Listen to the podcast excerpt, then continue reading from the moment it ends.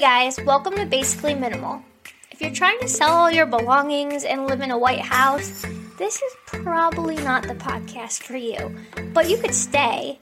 However, if you're just trying to live an everyday, basic life and clean some of your house, then you're in the right place. I'm Morgan, and I'm just a basic girl who drinks Starbucks daily, loves a clean house, and just trying to live a little bit more minimal. On my podcast, we'll talk about organization, cleaning, living intentionally, and just all the good stuff. New podcasts will be out every Monday. Take me with you and listen while you empty the dishwasher or fold a load of laundry or go on a walk.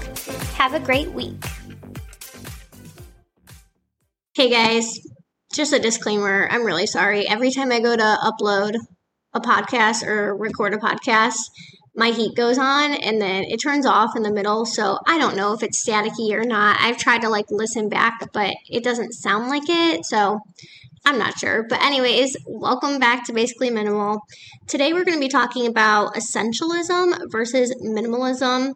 On this journey of minimalism, I've learned a lot of things. I follow this girl, Melina Ciciotti, who I absolutely love. She is a mom of two. She has a third on the way, and she's very like Montessori, but like not like by the book Montessori, just like has she does stuff with her kids that has Montessori principles and just like raising independent kids and I like love her page and I do a lot of what she does in my classroom. So she had posted this YouTube video recently about essentialism and she was saying how it's different than minimalism and how it's more about keeping the essentials rather than getting rid of everything. And this intrigued me because that is, of course, the heat just went off, uh, but that is what this podcast is all about, just being like basically minimal. So, you know, living intentionally, living your best life.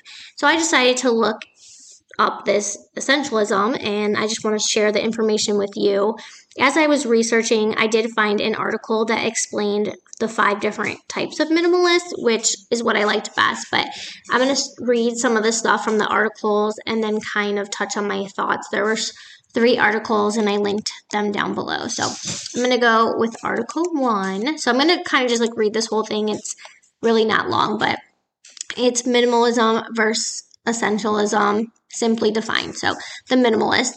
The minimalist preaches the intentional removal of all physical and non physical items or persons which do not serve nor help to create the life he or she desires, which totally makes sense about living intentionally.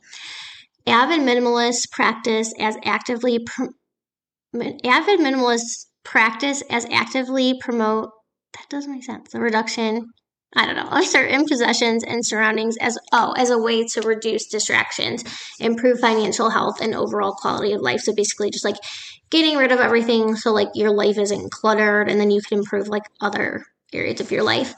The minimalists invest in experiences and memories, not items and things.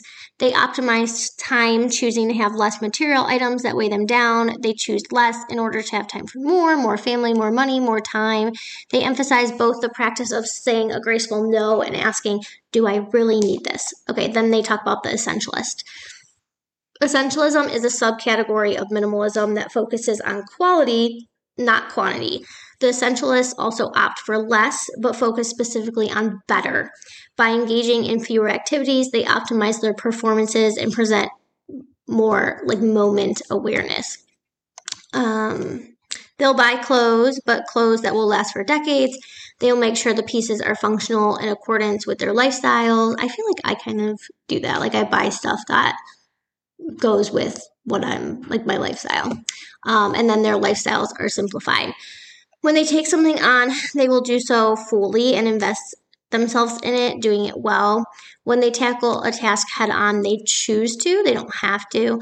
When they examine problems and trade offs, they ask themselves, which problem do I want to solve instead of how can I make it all work? In conclusion, you can safely assume most minimalists are essentialists, but not all essentialists are minimalists. The slight difference in detail can certainly be left up for debate, depending on biases, interpretations, and viewpoints. When boiling down similarities, both place a high focus on intentionality and the power of choice. Both are simultaneously ways of thinking and being. Both schools of thought emphasize the practice of saying no in order to say yes to things that actually matter and to yourself. Okay, So I'm just going to stop there. But um, I like the stuff in that article, and I definitely feel like that. But I feel like this article is just that old school minimalism mentality of how minimalists just get rid of all their things. So, anyways, um, I just didn't really see the huge difference of the two. And, anyways, I don't know. On to Article 2.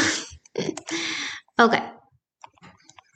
Mm, I'm not going to read all of this, but it's just like talking about the difference. And um, there's like a bold paragraph, and it says even though essentialism is a subcategory of minimalism, there is still a slight difference. While minimalist, minimalism focus on focuses on sorry, I cannot read today. Focuses on reducing the quantity of things in life. Essentialism focuses more on increasing the quality of life. For an essentialist, it means that doing less is more important to your happiness and survival. A minimalist, on the other hand, is one who has minimal things to simplify things and remove the ones that do not matter to simplify living. It is then safe to say that while a minimalist will stay true to minimal life material, an essentialist will remain faithful to essential life quality, whether minimal or not. So, I guess that's kind of like where I lie um, because I do have things, but the things that I have bring me joy or just make sense in my life. And this article just brought a little more light to what I was researching. And overall, essentialism, they say, is more about quality, which I get, but I also feel like minimalists do the same. They will buy things that last, or at least my research, I've found that. So, again, I was a little confused on the difference, but it brought me to Article 3. So, Article 3 is five types of minimalism, um, and I'm just going to list them and then tell what they are. So, um, it's basically saying that minimalism is like an umbrella term, and then like there's different subcategories. So, number one, they actually talk about the essentialist, which is what we're talking about. It says the essentialist ascribes to a philosophy of fewer but better. Do fewer things but do them well. Own fewer things but choose things that will last. Wear fewer hats but wear them wholeheartedly. Essentialism is a minimalism that focuses on quality, not quantity. So, I think that I kind of fall under that. Two, the experience the experience. I cannot say this. Basically, somebody who likes experiences. I cannot say it. Instead of embracing materialism, experiential experientialism, I feel like that sounds so weird, is about collecting experiences. The experiential the person who likes experiences will invest in memories and free up resources for activities instead of things. Okay, number three, the enoughist. Oh, that also sounds weird. Enoughism describes minimalism in terms of having enough, not having it all. The enoughist finds peace in voluntarily using enough and no more in any category food, clothing, home size, storage space, flashing links in your sidebar. Enough looks different from person to person. So I feel like I also kind of fall under that. I don't know. I try not to buy like extras of things. Number four, the eco minimalist. The eco minimalist pursues a life of less consumption in order to reduce their impact on Earth. The focus is less on the benefits to the individual household and more on the bigger environmental picture. So, this I feel like is another stereotype of minimalist. Like, people think that minimalists are people who are trying to save the earth and like help the earth, which, like, obviously we all want to do that. But, like, you know, there's people who have jobs to do that, um, who live their lives like making sure they're only thrifting and they're just reusing. Um, and again, I think that's a huge stereotype about minimalists because I would think of myself as somewhat of a minimalist and I really could do better with the eco minimalist part. So that's just another type of minimalism. Number five, the soul minimalist. The soul minimalist cherishes stillness of soul and works to keep mental and spiritual clutter to a minimum. Practices of quiet, mindfulness, stillness, and listening are all important here. Your style of simple living doesn't have to look exactly the same like anyone else's. What matters is that you are intentionally eliminating what you don't need to make room for what's more most important. You're being mindful of the impact your choices have on your relationship, your finances, and the wider world. You are more than a label and you're investing in what matters. You're living your own story and you can design the life you want to live. So at first when i was reading that i felt like oh this is not me i don't know how to meditate i don't do really any of those deep breathing practices. I'm not, my mind is never quiet. Um, but I do feel like I am, in a sense, this because I kind of live the life I want and I don't, as I do care sometimes what other people think of me, you know, like I'll care what my employers think of me because, of course, like they're my boss and, you know, I feel like everybody in that sense cares about that. But I don't care about like I wear what I want to wear because it makes me feel good, or like I do activities that I want to do because it makes me feel good. So I also feel like I kind of fall into that. Also, my heat just went on. So if you feel like it sounds different, then maybe I was right on that. So I loved Article 3. This is what minimalism is. It looks different for everyone, but with the same intention in mind to live a life that you love. So, the overall message is that no matter how you want to try minimalism, no journey is wrong. You can do it however you want, how fast you want, how slow you want, just like life. There's not a set timeline. I've said this before, but you could get married at 21 and be divorced by 30, and your best friend could meet the love of her life at 38 and be married forever. Everyone's life is different.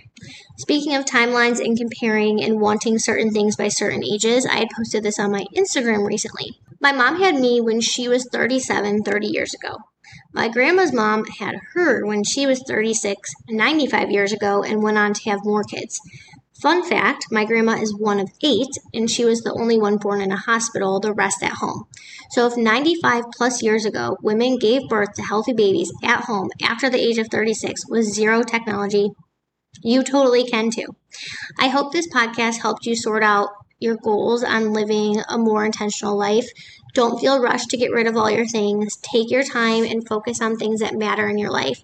Find homes for your belongings, make a chore schedule for yourself, burn a candle, do something that makes you feel happy, and I'll talk to you next week. Bye.